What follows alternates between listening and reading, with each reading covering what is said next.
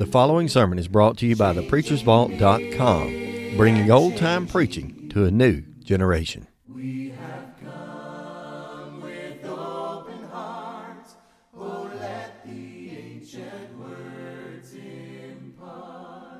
I want you to be opening your minds tonight, first of all. We're going to get into our Bibles in the book of Philippians here in just a few moments, but I want you to open your minds for just a moment. And I want you to consider with me three very basic questions.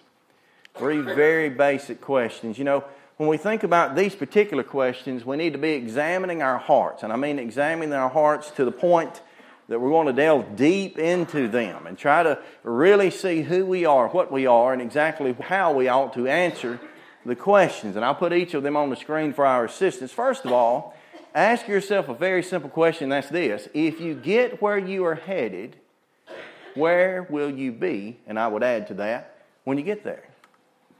If you were to get where you're headed, of course, it's spiritually speaking, where would you be when you get there? That's sobering to think about because I think about some of the things that I've tried to do in life, the ways that I've tried to go about that, and I realize that sometimes where I'm headed is not really where I ultimately want to be. So we have to think about that. If you get to where you're headed, where would you be if you got there? Second question to that if you accomplished your goals, and I would add to that, that you've set before you, would you have what you really wanted? You know, we set our bars, if you will, our standards high sometimes as far as what we want to obtain in this life emotionally and physically, materially, financially, all of those realms outside of the spiritual. But what if we set ourselves upon every goal in life and we were to strive toward those goals and then ultimately, all at once, in one day, if you will, receive all that we ever dreamt of? Would it really be what we want, and what would we really have? And then the third one here is simple, although it comes down to an even more sobering position, and that is this. When you think about your life, is the life that you're living today, that I live today, is it really worth Jesus dying for? He's already died for us. He's already spent his blood on the cross, as we well know. He's already given himself up, as we're told, for the church, Ephesians 5 tells us but is your life, I mean the life that you live. I'm not asking you to tell me, I'm not asking you to review with me your life, but asking ourselves, is the life that I'm living right now, was it really worth Jesus dying for that? Now, I realize that the latter question, if we think biblically and spiritually and soberly, sometimes at least, we would probably draw the conclusion, well, no, I, I don't feel worthy of that. I don't feel worth that. But we have to be careful in that line of thinking. Because you see, what we know, what we think, what we feel, what we believe is something totally different from what God knows, what God feels, what God thinks, and what God believed. And He deemed that His Son would die. Whether I ever feel really worthy of that, if you will, and maybe I shouldn't in some senses, but whether I ever really feel worthy of that, that's no matter, that's no reason, because God made that choice.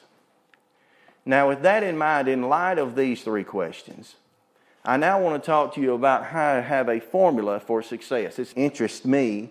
And when we get ready to close the kids sing, as we call it down here, we ask those children there, you know, what is it to, what is your goal in life? I don't know exactly how it's worded now that I'm trying to say it, but what should, where should our focuses be? Well, someone says, the children say, well, to live the Christian life and to go to heaven. Friends, that's without a doubt what success is for a child of God's. And really, although the world may not recognize it, may not even understand or comprehend it, that's what true success ought to be for every individual who walks upon this earth in human form. But how are we going to recognize, or how are we going to be able to tell and see if we can meet with a formula for success? Now, when you think about a formula, as I've kind of drawn one here, I have no idea what that says on the bottom, by the way. Some of you do. But this mathematical equation or formula here that's presented on the bottom of the screen, you realize that in each of those places, in each of those areas, there are various factors. That just means there are numbers or letters or, or symbols or something like that, things that have to be factored in, if you will, if we're going to understand and know what these things add up to be. So go with me now to the book of Philippians. I enjoy using familiar text. As a matter of fact, I enjoy going to text over and over again sometimes just to look at it from a different facet, to see it from a different perspective, and all the while keeping in mind, trying to keep in mind or be aware of what God has for us, what He has in store for us to learn from any given text. But in Philippians chapter 3, if you're there, Philippians chapter 3, pick up the reading with me in verse number 10. We're going to use four or five verses, is all we're going to use for this. Philippians chapter 3 and verse 10. You'll be familiar with it. Here's what the Apostle Paul writes, albeit by inspiration. He says, That I may know him, and by the power of his resurrection, and the fellowship of his sufferings, being made conformable unto his death, that if by any means I might obtain in the resurrection of the dead, not as though I have already attained, either have already perfected, but I follow after that I may have apprehended that which is also I am apprehended of Christ Jesus. Then you'll recognize this for sure. Verse 13. Brethren, I count not myself to have apprehended, but this one thing I do, forgetting those things which are behind, and reaching forth on those things which are before, and tied to it closely, verse 14, I press toward the mark of the prize of the high calling of God in Christ Jesus. Now, I want to just key in on two phrases right now just to set this up and put our minds to saying something about this. When you look at the first phrases we read across there, he said, That I may know him. Then you look down there in the latter part of that when he says, I count not myself to apprehend, but he said, This one thing I do. I'm supposing here, and I'm not saying this actually happened, I'm setting this up for my understanding. You know, oftentimes when we read in the New Testament, we can assume that some of these writers, like Paul, as he was to the Corinthians, at least on those first, uh, first and second Corinthian letters that are written to him, oftentimes Paul has been asked questions. And oftentimes they're doctrinal questions. These things have been begged of him and said, Well, you're an apostle. Tell us what we should do here. Tell us how, should, how we should react over there and such.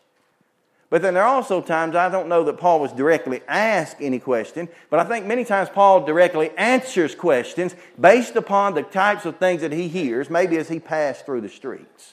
Again, by inspiration. So I want you to make an assumption here, and I'm not trying to get you to add anything to your scriptures at all. Please don't misunderstand me. But I want you to consider what if someone had walked up to Paul on one occasion and asked Paul questions such as these Paul, do you consider yourself to be a success? How would he have answered that? Or maybe yet someone came to Paul and he said, Paul, uh, let me ask you a question. What is your main focus? What is your main goal in life? Uh, what would make you feel as if you've been a success in life? I think biblically speaking, Paul would have said, first of all, my goal in life is that I may know him by the power of his resurrection. And I think secondarily, just to split the phrases up, Paul would have then turned around and said, This is one thing that I'm going to do. And then he describes going toward Christ, living, in essence, for him. Now back up. I want you to notice five of these factors with me, and I'll put these on the screen also when we think about the five factors in this formula. The first one I want you to notice, and these won't be alliterated like I normally do, they'll be in sentence form. But the first factor I want you to notice is this that relationship is more, that's the key there, I should have capitalized all of that. Relationship is more important than accomplishment. Now, what the context reveals unto us, and we have to back up and read to see all of this, but if you back up into verse, uh, basically about verse uh, 3 and following in this context, the Apostle Paul presents a case that if he chose to boast or brag or whatever it was, if you will, uh, physically, or after the human standard of things, he could definitely do that. Notice what he says about himself. He says, we'll just pick up in verse 4. He says, Though I may also have confidence in the flesh, that if any other man thinketh he hath whereof that I might trust in the flesh, I more. He said, I could say more than you could. I could, I could talk about myself more than you could. He said, I was circumcised the eighth day, out of the stock of Israel, of the tribe of Benjamin, a Hebrew of Hebrews, touching the law of Pharisee, concerning zeal persecuting the church, touching righteousness which is by the law blameless. He said, But but what things were gained to me, I counted them all loss for Christ. A little bit later, he'll say these things were as dung, verse 8. That means I consider this just to be rubbish. This is just garbage. Now, he had obtained a lot. He was born in the right nation, born in the right family, born of the right people, having the right schooling, and on and on you could describe him. He had been a persecutor, albeit, but in the name of God, so he thought. Concerning zeal, he said, I was zealous. I had a fire within me to serve God. Yes, he was great on that standard. And he could have, as he's supposing here, I could be boasting about that. But I'm counting all that behind me as a loss. You ever made it through a day, and I have many days like this, you probably do. You make it through a day, and at the end of the day, you kind of look back and you say, you know, I did a lot today, but I got nothing done. You were busy, cumbered about with this and that. You never got to sit down, slow down, or anything. But at the end of the day, you say, I just really didn't accomplish anything. Why, Paul had been busy. Paul had been one of the greatest, or hardest, you could say, workers for God in the intermediate there, as Christ had come in and such, and he was still reaching back for that old law. Paul was a hard worker. Paul did a lot. He was a man who was always busy, I'm sure. He said, That's no good. What's missing, Paul? What's missing from you? Well, Paul would have had riches and such. It probably came along with being a Pharisee and such as that. What's missing in his life is that he was misunderstanding that the relationship that he has with Christ was more important than every accomplishment in life. Now, by the time we read this, he's been sobered into the position of knowing that that's the case. Go back in your Bibles. We'll turn just a little bit, of course, a little bit more than ever for me, but let's go back in your Bibles for just a moment to the book of Matthew. Matthew chapter 19. Again, using familiar text. We're introduced to a man that we, we call, after we read the gospel accounts, the separate gospel accounts, and put them back together, we refer to this man as the rich young ruler. You're familiar with that, that account, that, that storyline. The rich young ruler comes unto Jesus, Matthew 19 and verse 16. And he says this or it says about him. And behold, one came unto him and said, Good master, what good thing shall I do that I may have eternal life? Now he's mistaken in his thinking already. He's asking, What thing can I do? What good deed can I do, if you will, to have eternal life? But nonetheless, verse 17. And he said unto him, Why callest thou me good? There is none good, and that is God. But wilt thou enter into life? Keep the commandments. Of course, Jesus begins to iterate what those are which Jesus said, uh, Thou shalt do no murder, thou shalt not commit adultery, thou shalt not steal, thou shalt not bear false witness, honor thy father and thy mother, and thou shalt love thy neighbor as thyself. And the young man, of course, Matthew's account tells he was young, and the ruler. The young man said unto him, All thing, all these things have I kept from my youth up. And Jesus unto him, If thou wilt be perfect, made complete, that is, Go and sell all that thou hast, and give it unto the poor, that thou shalt have treasures in heaven, and come and follow me. Now we read in the next verse, verse 22, that he went away basically saddened, distraught. Why? It said he had great possessions. He didn't want to give it up. Now he had accomplishments, certainly. He had probably what he had thought he desired in life, but what he was missing was that relationship with the Lord that he needed to have. That's why the Lord said, Look, you sell what you have. Why? Because you got to get rid of the things that you think you care about, because you got to follow me. Now, there's a key, and this is a key that we must learn early and we must keep it late. There's a key to any good relationship, and it's based on this fact you cannot have a relationship with anyone that you do not know. And by the word know, I'm using Paul's word here that I may know him by the power of his resurrection. That word know means to have an intimate relationship with, to have an intimate knowledge of, to have a close connection with.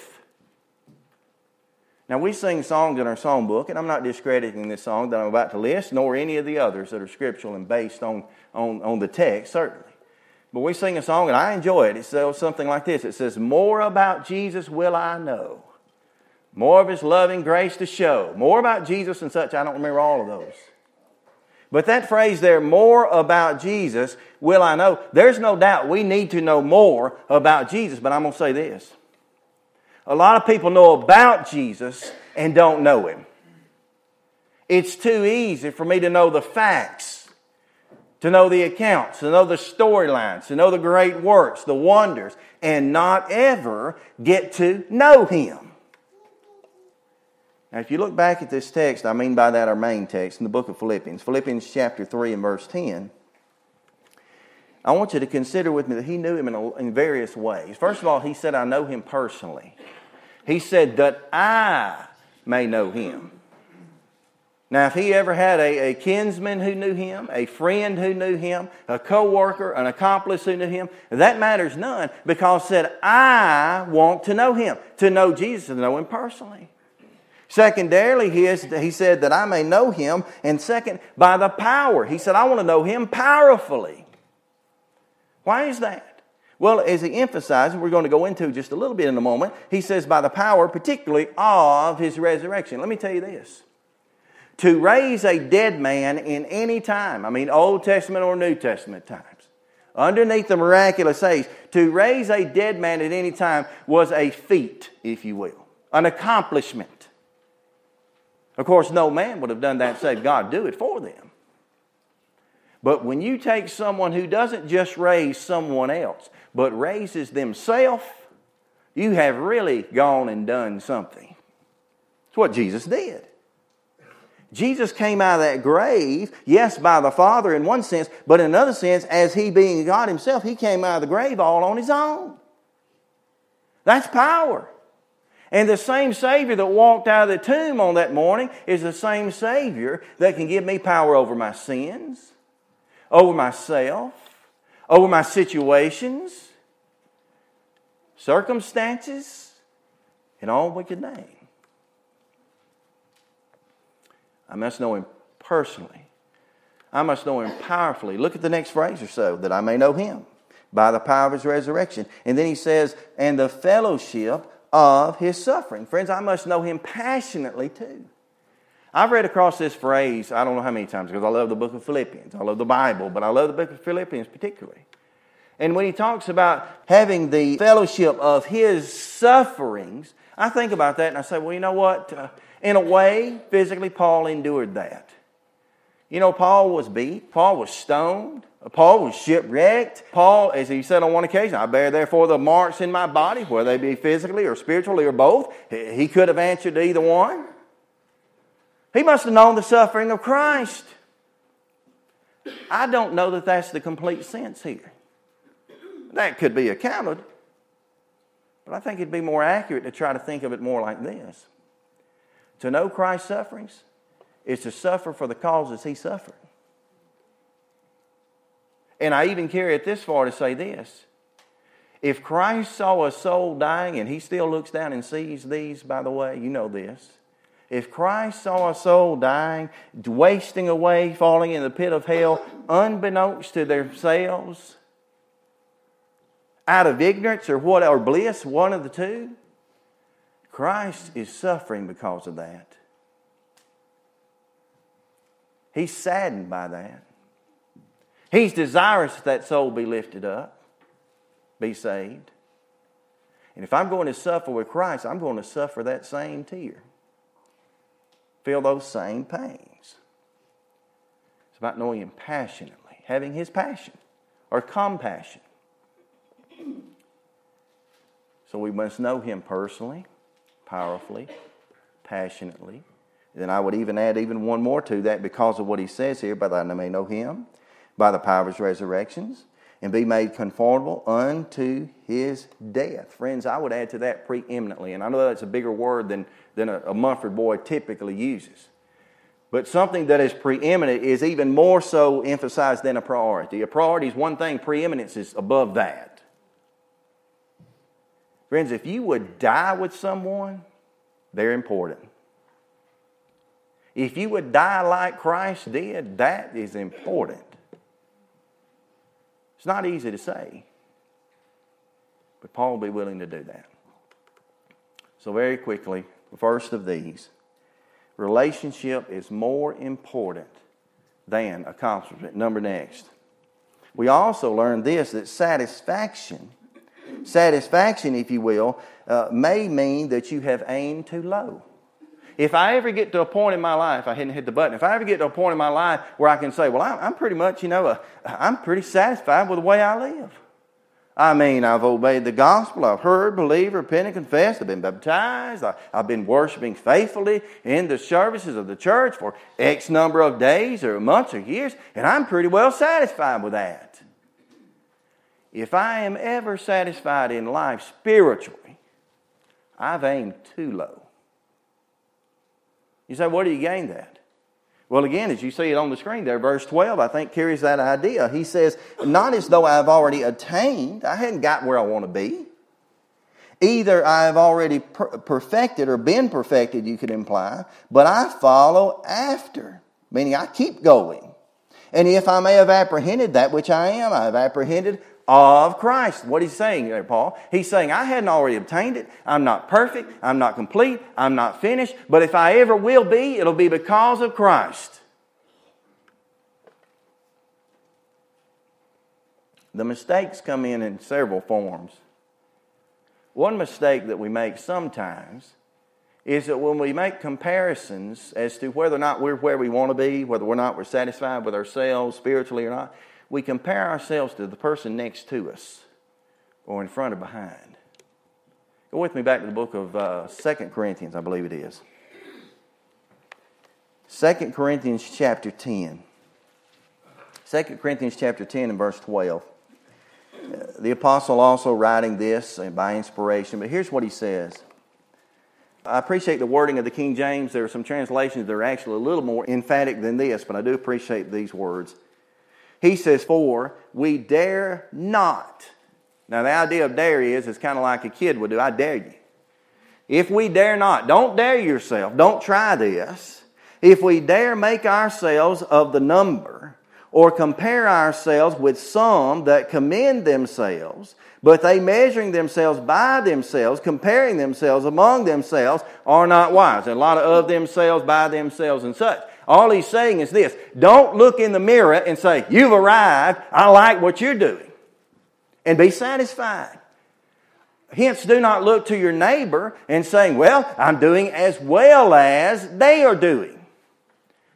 He says, if you compare yourself by yourself, maybe someone says, Well, I'm a little better than I was yesterday, so what does it hurt? I mean, I'm growing. If I'm growing, I'm going. Don't do that. Somebody says, Well, I'm a whole lot better than this, than this person. He says, Don't do that. I've heard all of my life inadvertently and, and said it too. I'm not going to say I haven't in some form.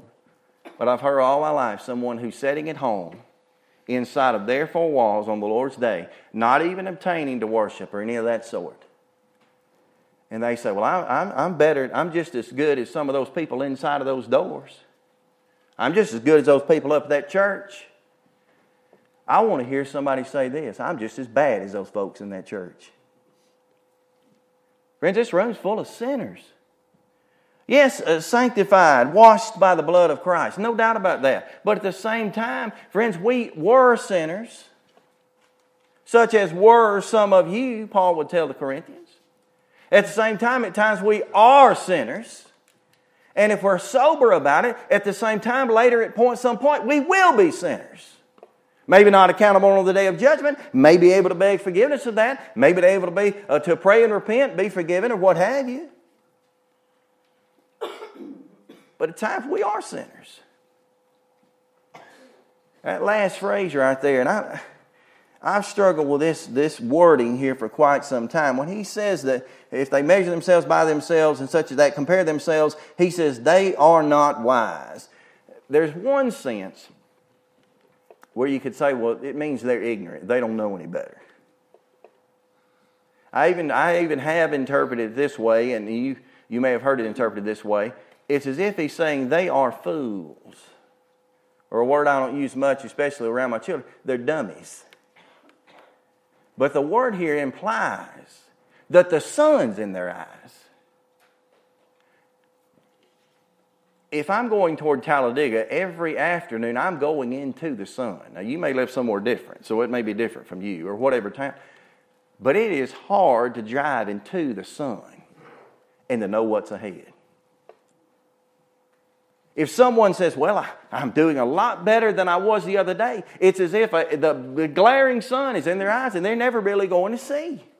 If they say, Well, I'm doing better than old Joe down here or Sister Sally, well, it's as if the glaring sun is in their eyes and they'll never really be able to see. Paul's saying to us, on behalf of God, I haven't arrived yet. And so, factor number two in measuring our success is this we, if we are satisfied, we may have aimed too low, set our standards high. Number next. Thirdly, here, we could add to it you are never a failure, one is never a failure, until they quit growing. The lack of growth is the end of basically everything for a child of God's. For someone to say, Well, I did make it just so far, um, I did go just, as, just to some point, and there I am, and that's good enough for me, that is a failure within itself. Look at verse 12 again. He says, They're not as though I've already obtained, yet neither was I've already perfect. I follow after. What do you mean, Paul? He means I understand that no matter where I am in the moment or where I may be one day, I have to keep on going. Now, the word following right here is interesting.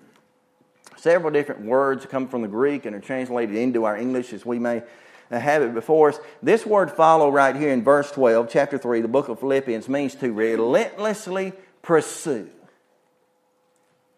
The idea is that I follow regardless of how hard or difficult or problematic or trying it may be. Now, we were right across the page or so from this, and I even referenced it just a little bit. Go back with me to the book of Second Corinthians. 2 Corinthians chapter 11 this time. We were in chapter 10, go to chapter 11. You'll be familiar with this. I'm going to begin reading it. 2 Corinthians 11 verse 24. Of the Jews, five times I received 40 stripes. That's 195 if you're counting. He says, Thrice I was beaten with rods. Once I was stoned, thrice I suffered shipwreck. A night and a day I spent in the deep, in journeys often, in perils and waters of perils and robbers and perils of the mine own countrymen, in perils of the heathen, in perils of the city, in perils of the wilderness, in perils of the sea, in perils among false brethren, in weariness, in painfulness, in watchings often, in hunger, and thirst, in fastings, often in cold, and nakedness, and beside these things that I was without, that which cometh upon me, the daily care of the churches. Verse 28. Now we look at that if we if we really stopped and we won't stop to consider each instance and try to picture describe it in picture, but all that is we would say rough stuff. Paul didn't have a bad day physically; he had a bad life. This happened to him time and time and time again. Now it would be easy for myself. I can't speak for you, but it'd be easy for myself to say, "Well, you know what." I've gone about as far as I can go with this. This has not been as easy as I thought. Matter of fact, this has been a lot harder than I ever expected. And so I can't go any farther. You know, Paul, instead of going from city to city to city and preaching and teaching in those synagogues and being beaten and locked up, put into prison, ultimately threatened with death, and ultimately probably slain for this, Paul could have easily said, You know, I want to be like a regular, regular, regular church member. And I'm not discrediting regular church members and putting preachers above. I'm just saying it just for illustration. I just want to be a regular old church member. Whenever the saints gather, I'll gather with them. I'll slip in the back door and hold a pew. I'll come and I'll go and, and uh, I'll, uh, I'll carry myself the best I can. I'll be a good moral person. I'll just do the best I can, but I'm not going to be a standout anymore. I'm not going to be speaking up for much anymore. Why? Because it's, it's been too hard. Any time in life that we quit anything, we have failed. You've all had your, your football teams or baseball teams or whatever sports that you may enjoy, if you enjoy those. You've all seen your team on the field or on the television, however you uh, got to that medium. And you've thought to yourself, well, they just, they just didn't even try. They just gave up. They just quit. That's a lot more aggravating to watch than someone who really gave it all they had. Now, when Paul's writing here, of course, we're getting down to the text of it, and he starts talking about being in the middle of a race, pressing toward the mark, forgetting those things which are behind. That's 13, 14 put together. What Paul is implying and emphasizing there is that I have to keep on keeping on with this. It's a continual daily thing that I must commit to. And you know what that takes? Being able or being willing to do that, and we're moving into the next idea requires me to do that on a keyword daily basis. We've got several groups of Christians that sometimes infiltrate in and out of the church. One of them are basically weekend Christians. Sunday is their day. I mean, being religious and spiritual and faithful, that's not that difficult on a Sunday. Why? Because out of habit or whatever it is, throughout the years, they have gotten to a point where that's just what they do. That's all right with them. But that doesn't make their life right on Monday or Tuesday or Wednesday, Thursday, Friday, or Saturday. At the same time, we even have a breed that has come through, we could easily be guilty of who have quit, and basically they've not only quit as far as the week goes, they have even quit on the Sundays. And many times, here's why that happens they accomplish what they wanted to accomplish. Whether it be physically, they obtain materially or financially, and they're now satisfied with that, and they can, they can stand back and say, Well, the Lord has certainly blessed me. Friends, if God ever blesses anyone to the point that that causes them to walk away from God, that was not His intention. It was supposed to bring that person and someone else who maybe saw that, look at what God does do. Look at what God can do. Not push them away. Sometimes we take siestas, vacations the Lord because we're satisfied with where we are. And then he says this, looking at the same passage, verse 13. Brethren, I count not myself to have apprehended, but this one thing I do, forgetting those things which are behind and reaching forth to those things which are before. What do you mean by that? He says, I press toward the mark, verse 14, of the high calling of God in Christ Jesus. This is the next factor here. And that's very simple. Concentration, you could put in there focus. Concentration is the secret to the power God gives you. Putting myself, asphyxiating myself on God is the secret to winning any of these races. Spiritual race of life, particularly. Again, on the fields, you've all seen those athletes they're headed down through those sidelines or whatever. They're making good progress and they're looking toward that goal. And as they get closer and closer and closer, they feel something behind them, whether it's just sheer excitement, and they turn back. And then someone catches them. And it's all over. To run in the Christian race is to continue to run faster and faster and to continue to focus closer and closer on God. You know, we've turned off some of the lights in here, but I'll give you a description of any of these light bulbs. This is the case. At least the old style. I can't tell you about this new stuff really, but the old style bulbs had a filament inside.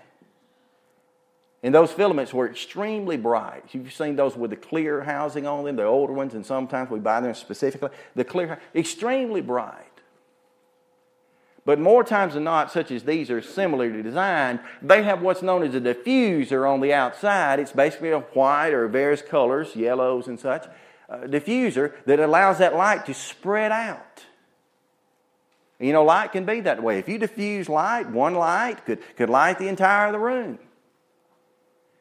But you take that same light source after the right means and you focus it in one place and it becomes a laser and it can cut through steel. We don't necessarily always feel like we're have the power or powerful as powerful as God would have us to be. But sometimes, not always, but sometimes that's just simply because we've lost our focus. He said, I'm pressing toward the mark. Pressing toward the mark. It is the prize of the high calling. You know, someone told me one time, they said, Well, you know, you know, you study this Bible and you, you believe this thing and that. And you know what? You need to be real careful, preacher, because you have put all your eggs in one basket. Friends, I'll put every egg I've got in a basket if the Lord's carrying it in His hand.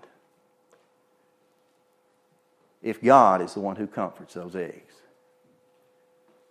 no other way around it. The secret to power is concentration. Then finally, here in the fifth place, we can also know this Satan binds us to the past, but Christ frees us for the future. That's what he describes here in the latter part of this. He tells us very simply, yet very plainly. He says, Brother, I count on myself to have apprehended, verse 13. But this one thing I do, forgetting those things which are behind and reaching forth, other direction, to those things which are before, I press toward the mark for the prize of the high calling in Christ Jesus. If you consider what he could have done, I'm just talking about Paul here,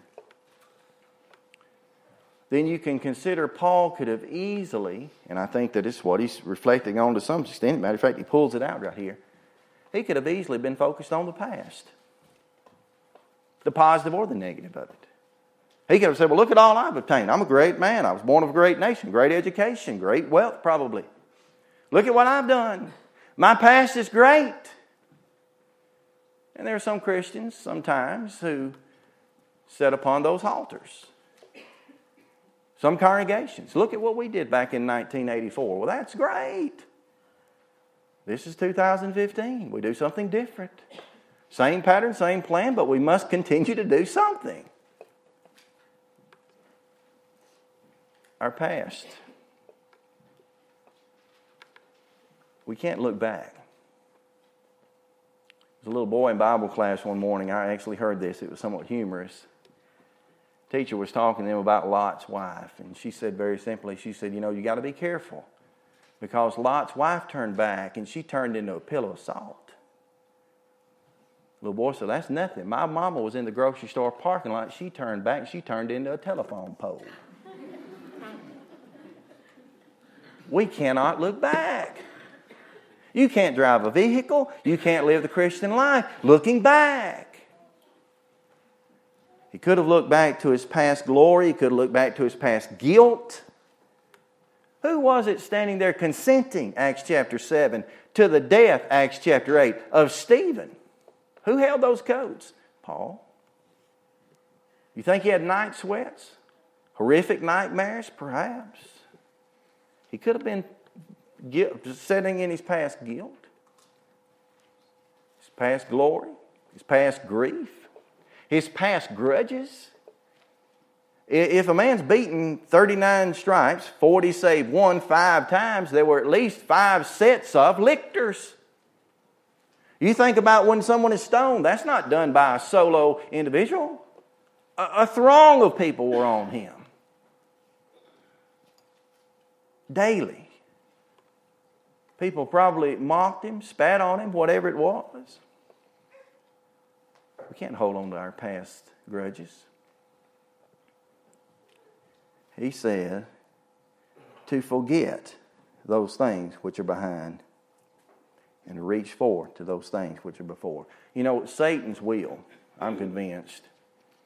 Satan's will would be, of course, he's going to be the antithesis, that's a big word for the backside of everything that God wants. So Satan's will would be just that. Look, he's going to be in our ear all day long. Look, look what you've done. Look at what you've accomplished. You're good enough. Or on the other hand of this same thing, look at what you've done. Look how awful that is. Can God save a person like you? Why are you trying? You won't do any better tomorrow. Satan's trying to bind us to our past, and Christ is trying to free us for the future. This is not the end all of the discussion, certainly, and I wouldn't say that because there's more of this New Testament, there's more of the Bible, there's more to be said, but I say this.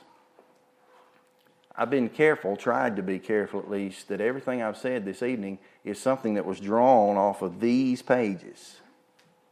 So, therefore, if we give factors in the formula in how to be a success, a success, especially even spiritually, each of these factors are from God using these as questions. Am I treating my relationship with Christ with more emphasis than my accomplishments? Am I feeling as if I'm satisfied in this life because I've set my aim on my own goals and not God's? Have I gotten to a point in my life where I've decided that it would be much easier to quit and to give up than to keep going with a path that I've already seen that's coming? Have I been misunderstood the whole time and thought that the power that I possessed to overcome this world was based on what I have to do? And do I feel so guilty about my past that I'm bound by it in chains that cannot be broken? in bindings that cannot be released.